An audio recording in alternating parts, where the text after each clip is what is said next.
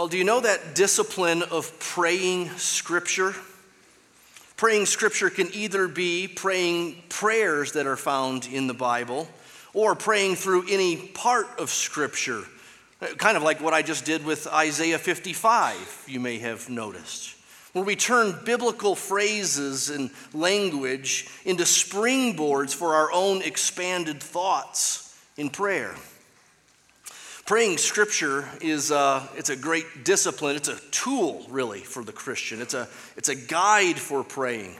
It lifts our prayers. It's a crutch for the weak, we could say. And who among us doesn't feel weak when it comes to praying? Praying scripture gives us words to say when we don't have any words to muster up. It gives us divinely inspired words to say, so we don't have to worry whether this is something we should be praying for. Praying scripture directs even our emotions when sometimes our emotions are misguided or, or are lethargic. Now, to clarify, it is right and needed, I think, to pray prayers that are free, that, that are spontaneous, the psalmist calls on God's people to pour out your heart to the Lord. And prayers which only and always lean upon the words of others, even biblical others, probably are missing something in relating to God. But, that said, when we feel weak, and when we need words, and, and when we need direction and what to pray for, and when we find ourselves in ruts, praying for the same old things in the same old ways with less feeling and passion than the last time we prayed it, well, then we turn to Scripture. And we're led along by its words and phrases and prayers. Listen to John Piper commend this to you.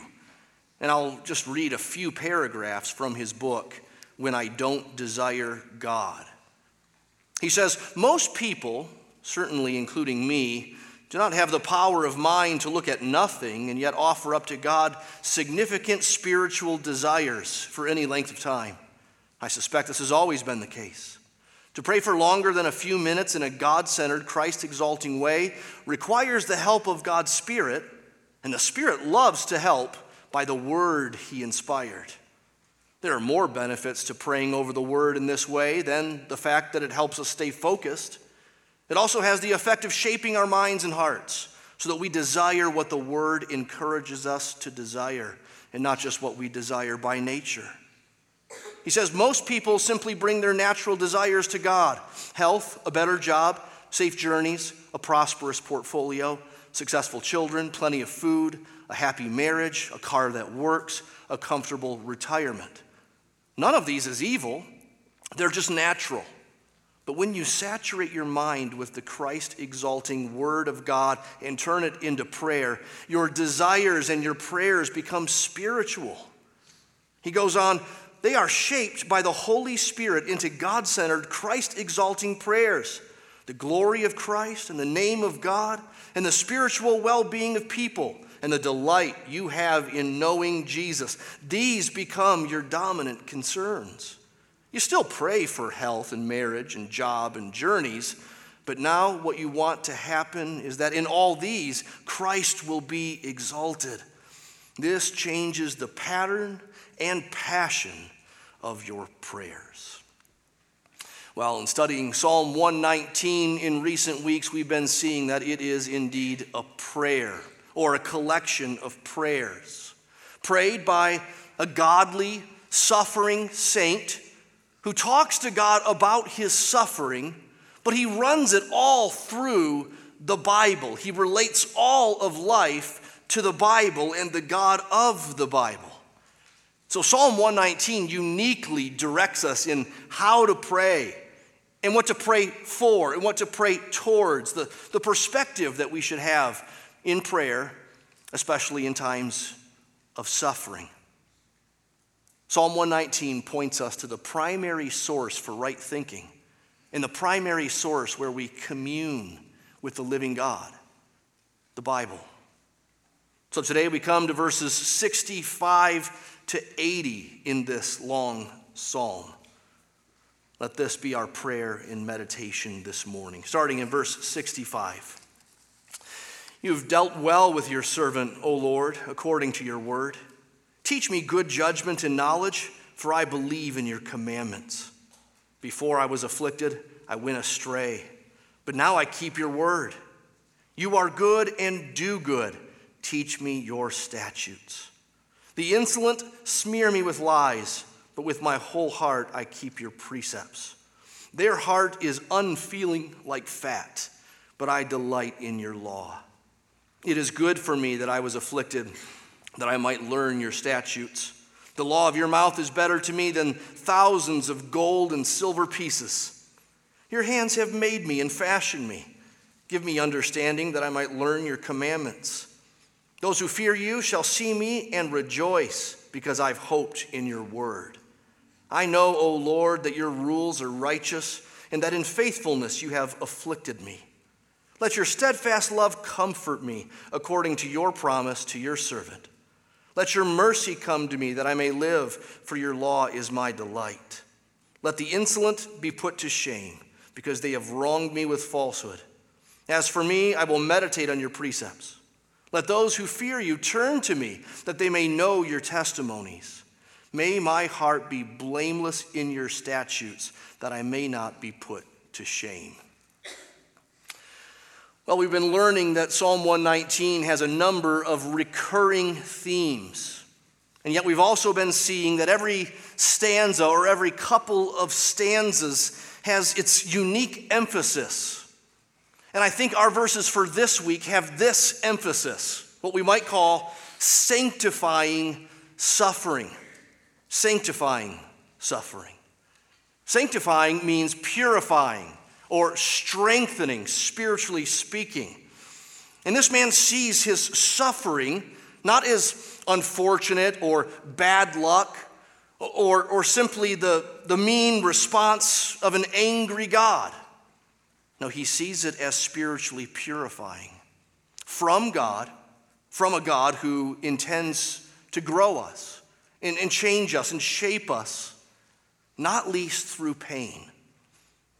Three verses state it so clearly. Notice verse 67 Before I was afflicted, I went astray, but now, having been afflicted, I keep your word. Verse 71 It's good for me that I was afflicted, that I might learn your statutes. And verse 75 I know, O Lord, that your rules are righteous, in that in faithfulness you have afflicted me. So that's the main point of our passage sanctifying suffering. But let me propose that there are a couple of premises which lead to the main point and then there are a couple of results that flow out of that main point. So if you're keeping track, I have five points this morning, five headings. And the third, the middle one, is the main point sanctifying suffering. But again, there are a couple of premises which lead us there and a couple of results that flow from it. So, first, God's word is good slash better God's word is good, it's better. In the first eight verses of our passage, there's a repetition of this word good. And the related word, at least in Hebrew, which is translated in our English Bibles as better. Six times a form of that word is found in these eight verses. The, the word is good. God is good. He does good. This man's affliction is good. And he wants to learn good more and more. That's getting a little bit ahead of ourselves. Back up to just the word. The word is good. Verse 65 You have dealt well. Same word. You've dealt good with your servant, O Lord, according to your word. God deals with his people according to his word, and his word does them good or well or better. We see in Joshua 25, uh, sorry, Joshua 21, as the story of Joshua is beginning to wind down. It says, Not one word of all the good promises that the Lord made had failed. They have all come to pass. God's word is good, it is sure. And at the end of the story of Joshua, it is, it is true. God's word had been fulfilled. The promises haven't failed, they've even come to pass. That's true, but it's not the whole story, is it? The Bible goes on from there to continue to increase and enlarge and add to those promises, which begin to be fulfilled ultimately in Jesus. And as we said last week, how much more true is it in the days now of the new covenant when Christ has come? Now, when all the promises are yes and amen in him. That's what 2 Corinthians 1, verse 20 says. All the promises of God find their yes in Jesus. And that's why it's through him that we utter our amen to God for his glory. All the promises land on Jesus. And so, all the more we can say, Oh, your word is, well, like verse 72, your law the law of your mouth is better, same word, it's gooder to me than thousands of gold and silver pieces. This is like what he said in verse 14. In the way of your testimonies, I delight as much as in all riches. Or as David said in Psalm 19, more to be desired are they than gold, yea, more than fine gold much fine gold. Now, this should really challenge us. If we had to choose between being filthy rich or having no Bible, what would we choose? Just, just let that, that theoretical deal play out in your mind. If you were told you could have unthinkable wealth, and the only catch is that you have to give up Bible, all Bible, not in print, not on your phone, not on the computer, no audio, nothing for the preacher to preach from, nothing for the church to sing about, no more Word of God. Would you take it? Would you take the riches? Well, I, I hope you wouldn't. If you're tempted to take the riches over the Word of God, I, I'd encourage you to ask yourself another question Am I really a Christian? It might be that you are a Christian and you're just in a bad season right now. It may be that you're not a Christian. I think most of us would, would face that dilemma of no Bible or all the world. And we would know we need the Bible. Without it, there isn't salvation. Without it, we don't know God. Without it, eventually, it's hell. And so I think we know this and we can confess this that the, the Word of God is better to us than all the riches of this world. The question is whether we actually live it, whether we actually live like it's so, like we actually use the Bible like it's more precious than gold, much fine gold. I think we take for granted the availability and the accessibleness of the Bible to us in these days. Not just this side of the printing press, though that's true. Most of us have four, five, six, seven Bibles in our homes, maybe with all the points of access, including our phones. We've got Bibles coming out of our pockets. But it wasn't always like that. In God's redemptive plan, there were times, little pockets, well, sometimes long pockets, where His progressive revelation was put on pause, where there were no prophets speaking, where God was silent. My wife was reminding me of this this week from 2 Kings. She's been in her Bible reading in 2 Kings, and she came to 2 Kings 22 recently. And this is when Josiah was king. And Josiah was a good king, and so he was trying to restore worship to Israel, uh, to Judah, in the days after the exile. And Hilkiah, the high priest at that time, well, it says he discovered the book of the law. Just get that. The high priest discovered the Bible. Amidst the ruins of the temple, he, he found the Bible. Apparently, the high priest didn't have the Bible in the foreign land. And so he found the Bible, he read it to the king. The king wept and tore his clothes when he heard it because he realized how far off the mark God's people had gone. He realized that God's chastisement of his people was needed and right. And yet he also hears of God's mercy and forgiveness for those who are repentant. How sweet is that? They went from no word to word. What a difference the word makes. It rebukes, it explains, it comforts, it promises. Secondly, we see God is good and does good. Not only is his word good or better, God is good and he does good. Like verse 68 says, You are good and do good. Or also, verse 65, you have dealt well with your servant. Or verse 73, your hands have made and fashioned me. He's telling God what he knows about God, no doubt in praise and thankfulness.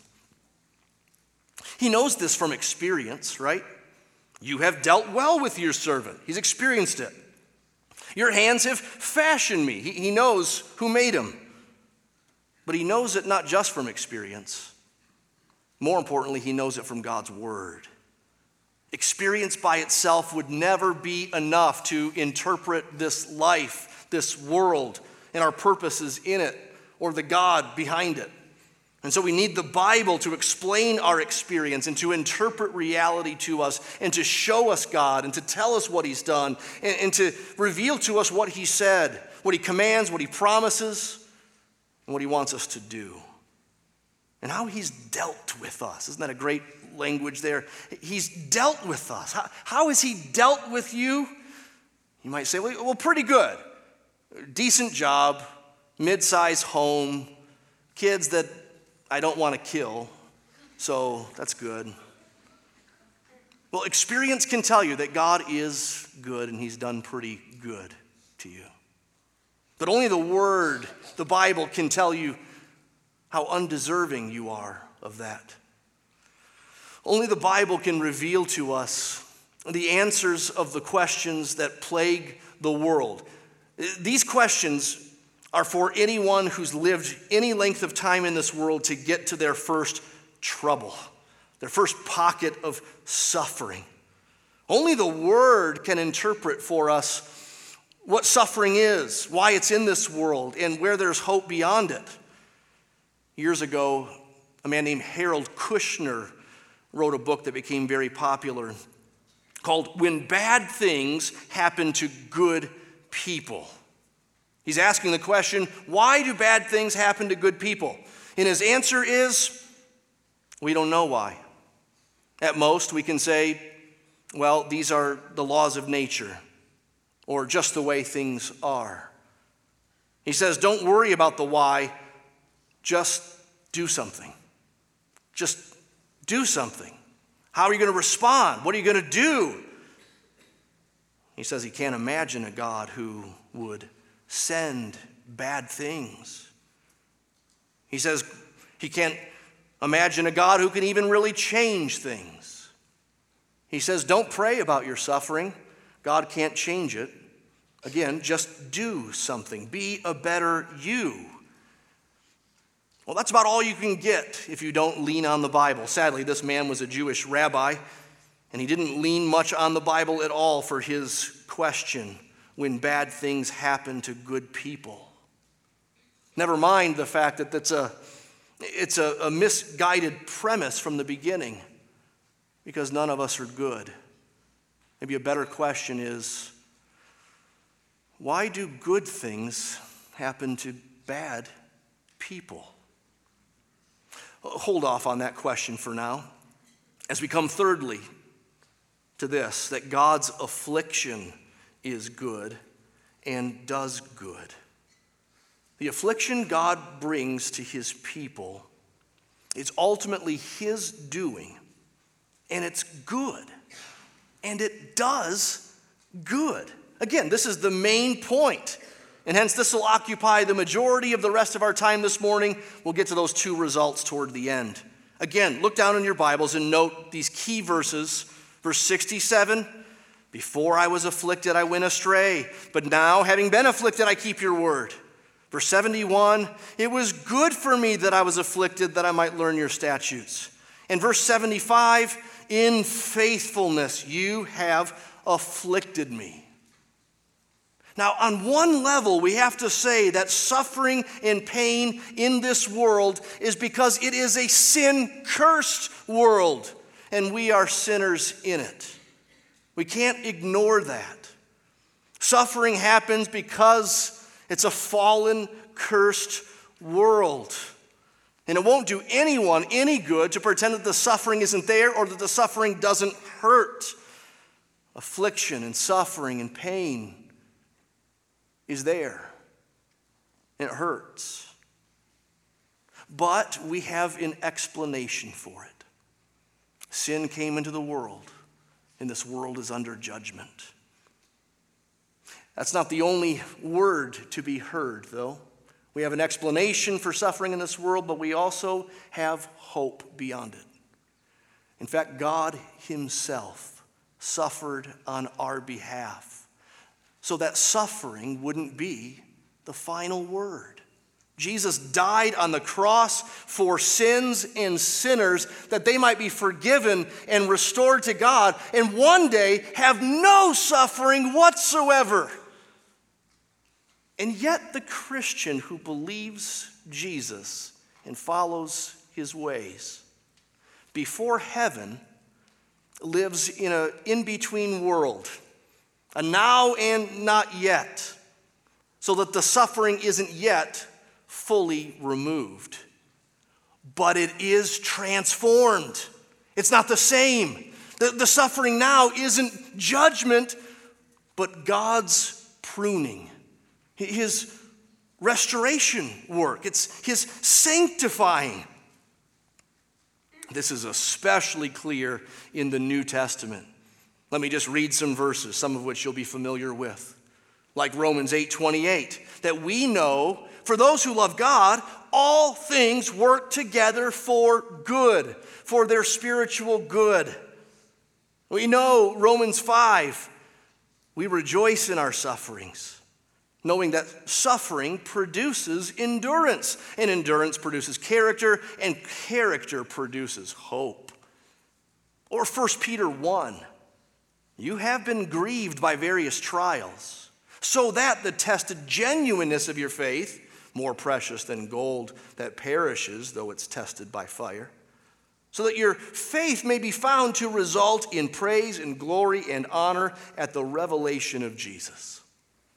Or James 1.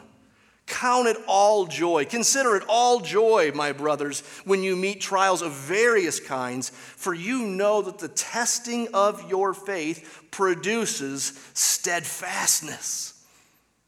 You think of those word pictures that we have in the New Testament about how God is changing us and growing us. I referred to one already from 1 Peter, where trials are like gold that is purified in the fire of trials. We also read that God is, He's the potter and we're the clay. And so He's shaping us and He's scraping us and He's putting us in the oven at times. Jesus said that He's like a gardener and we're like branches. And so He prunes us so that we bear fruit. All of these images are, are ones of difficulty, of, cutting, of scraping, of burning, that we might grow and that we might be more pure. But it's also in the Old Testament, especially illustrated in the Old Testament. In Egypt, when God's people were in slavery and infants were being killed by the Egyptians and work was impossible, then they cried out to the Lord in their distress. At the Red Sea, with the Egyptian army closing in, Their trust was in God because there was nothing else to trust in at that point. King David probably wrote more Psalms on the run and in caves with his life being threatened than he did from the palatial palace of ease. You know those inscriptions we sometimes have at the beginning of a psalm? None of them say, to my knowledge, David wrote this when he was bored and rich and a little bloated from eating too much cheese that day. No, they all spring out of suffering, anguish, agony. In Jeremiah 22, God says, I spoke to you in your prosperity, but you, you said, I will not listen. Or back in the story of Job, you think of how it begins and how it ends. Job is a better Job at the end of the story than he was at the beginning. And that's saying something because he was remarkably godly at the beginning. But in between, there is great suffering and wrestling with God. And at the end, he says, I had heard about you before, but now I see you and I tremble. And don't forget Genesis 50, verse 20, the Romans 8:28 of the Old Testament. Genesis 50 20, Joseph says to his mean brothers that tried to kill him and sell him into slavery, well, As for you, you meant evil against me, but God meant it for good. Now, in this case, that good that God meant is very tangible and concrete and, and evident. In God's providence, Joseph was sold into slavery so that one day he would be prince in Egypt and he would, he would stave off a, a famine and his family wouldn't die in the famine. The, the promised family of Abraham, Isaac, and Jacob, that family can't die. I mean, that's got to lead to Jesus, right? And Joseph was the means by which that family didn't die in a pervasive famine. As for you, you meant it for evil, brothers, but, but God meant it for our good. But even when the good isn't tangible and obvious and evident to all, it's still good. It's still good. The principle holds up. God is always doing more than we can see. And we know this not just from the Bible, but also from our experience. Experience isn't everything, but experience is useful when the Bible is held up alongside it. Don't we all, as Christians, have some experiences of sorrow and hardness where now looking back, we know God grew us. We, we went to the Bible more eagerly and desperately in those days than we do in these days of ease, you might say. When do we pray most frequently and most naturally and most compulsively and most passionately? It's not in days of ease, it's in days of trouble. When do you come to church? desperate to hear something from the living God, desperate to sing truth with the saints. Well, it's not, it's not when all things are going well. Affliction. Here, this word used in three different verses. It's a varied kind of word. It can refer to God's chastisement of our sin. It can refer to the experience of persecution. And it can also just refer to simple trouble and difficulty and pain. And so our afflictions vary among us, right? In degree, in length, in kind.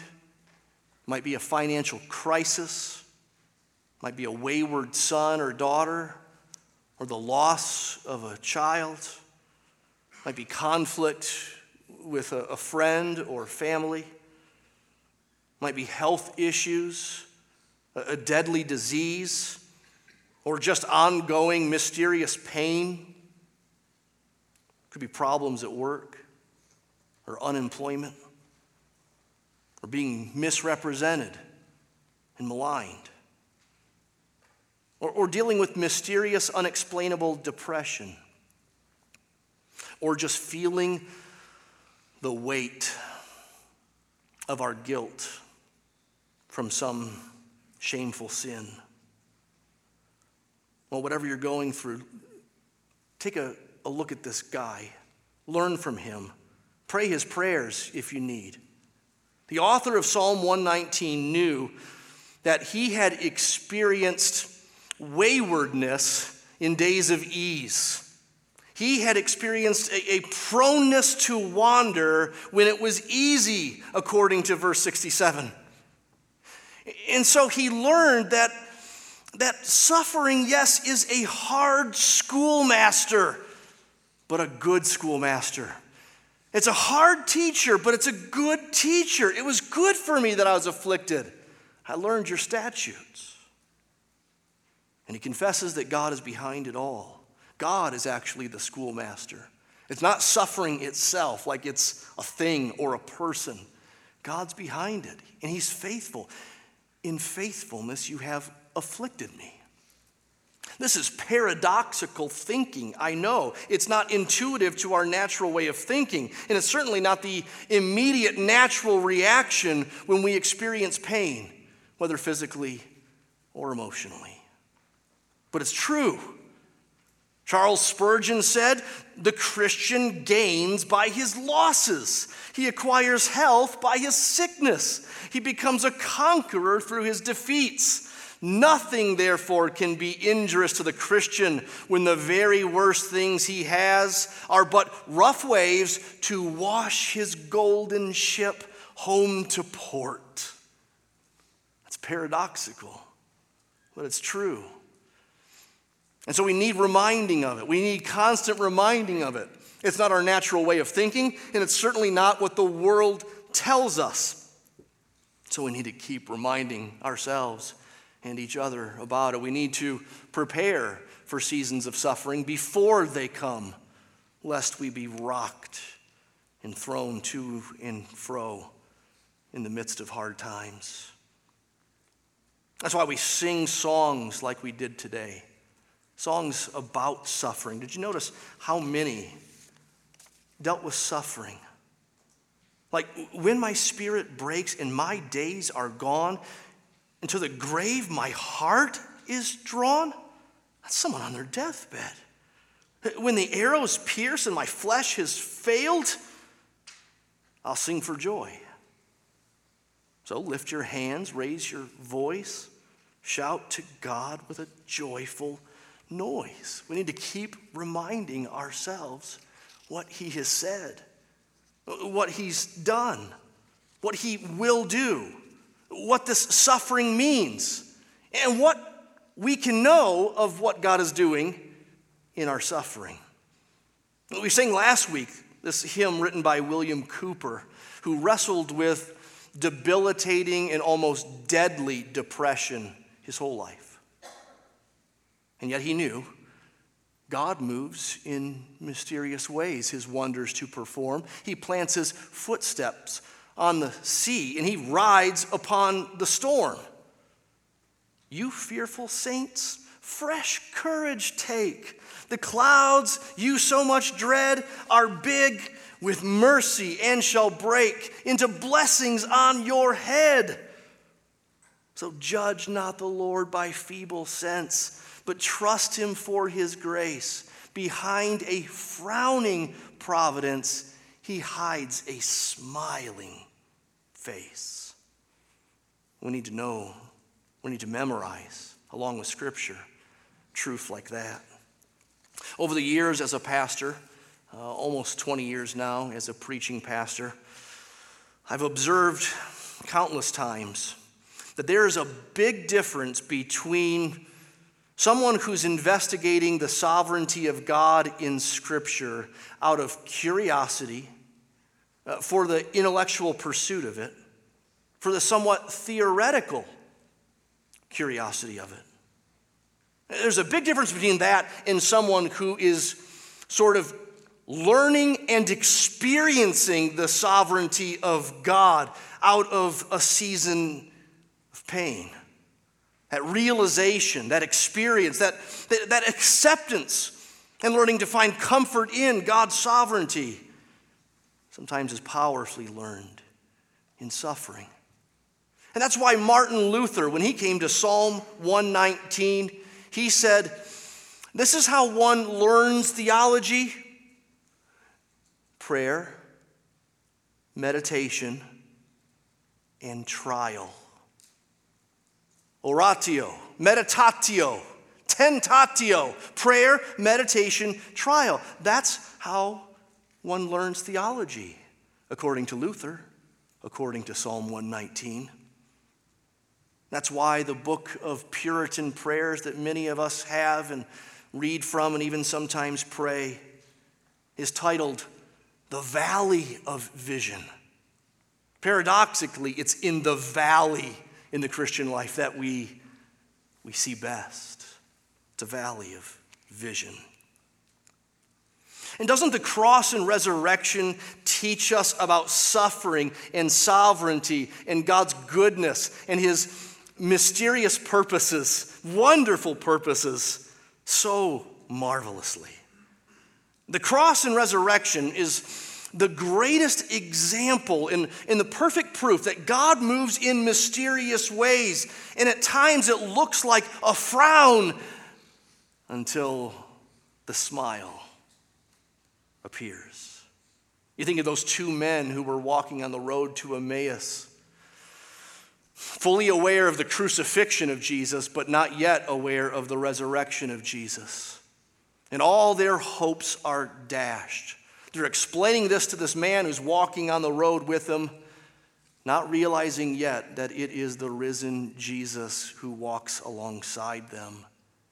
And he begins to show them from the scriptures how it was necessary for the Messiah to not only die, but also be raised. You see, the cross and resurrection is the greatest example and, perfect proof that God is doing marvelous things that we don't always see at face value or in the moment. Now, I should clarify before we move on that we're not to go looking for suffering. None of this means that Monday morning, when you uh, step out onto the driveway about to go to work and you see a car there that you say, eh, you know what? I think walking in my loafers would be more painful than driving to work. I'll choose walking because I learned on Sunday suffering is good. No, that's not how this works. God never tells us to inflict pain on ourselves. But He does tell us to trust Him when pain comes. Well, that's the main point of our passage sanctifying suffering. Affliction for God's people is from God and it's good and it does good. Now, we'll cover a couple of more points just quickly. These are results, I think, that sort of flow out of that main point. So, fourth, God's affliction brings encouragement to the godly. It brings encouragement to the godly. There are a couple of verses in our passage where other people are mentioned, specifically those who fear the Lord, God's people. In both times they're mentioned, the psalmist envisions his hope filled endurance in suffering to bring encouragement to others. So, verse 74 those who fear you shall see me, what I've gone through and how I've endured it, and they'll rejoice because I've hoped in your word. And verse 79 let those who fear you turn to me that they may know your testimonies. He envisions and prays for trickle down blessing, blessing from God to him and then through him to others. He wants his godly suffering to serve and better others. This reminds me of 2 Corinthians 1 in the New Testament, where Paul writes, The Father of mercies and the God of all comfort comforts us in all our affliction, so that we may be able to comfort those who are in any affliction with the comfort with which we ourselves are comforted by God. Isn't this amazing? And this tells us that in your trial, whatever it is, however bad, however long, if you're a Christian, God will give you supernatural comfort that's more than enough of what you need, more than you need. He'll give you enough comfort so that there's some left over for you to comfort others who are also going through suffering. Now, it doesn't feel like that's the case. God has purposes for us feeling like there isn't enough comfort, right? He, he is glorified for us to come to the end of ourselves and call out to Him for more. But we Christians simply need to believe that this is true, that God gives enough comfort for our trials. In fact, more than enough. He wants us in our trials to think about others. And once again, this is not our natural instinct. Trials come, we fold in on ourselves, we focus on ourselves, we pity ourselves. And others suffering, well, no matter what it is, it's probably not as bad as mine, or at least you're enduring it better than I am. But 2 Corinthians 1, along with Psalm 119, would encourage us to think about others in the midst of our suffering.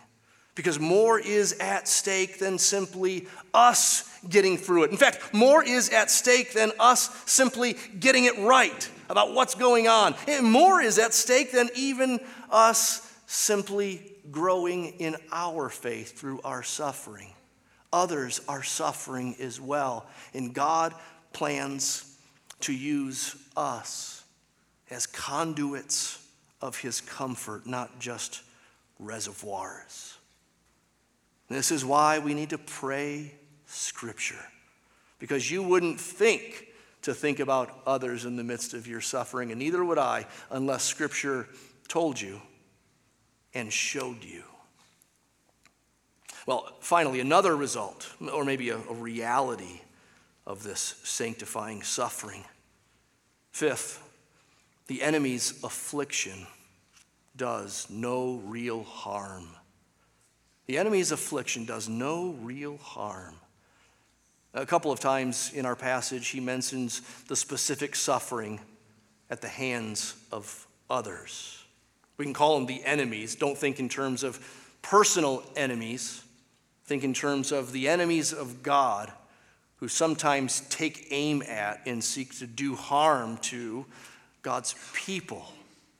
So, verse 69 the insolent smear me with lies, but with my whole heart I keep your precepts. Their heart is unfeeling like fat, but I delight in your law. Verse 78 let the insolent be put to shame because they've wronged me with falsehood. As for me, I will meditate on your precepts.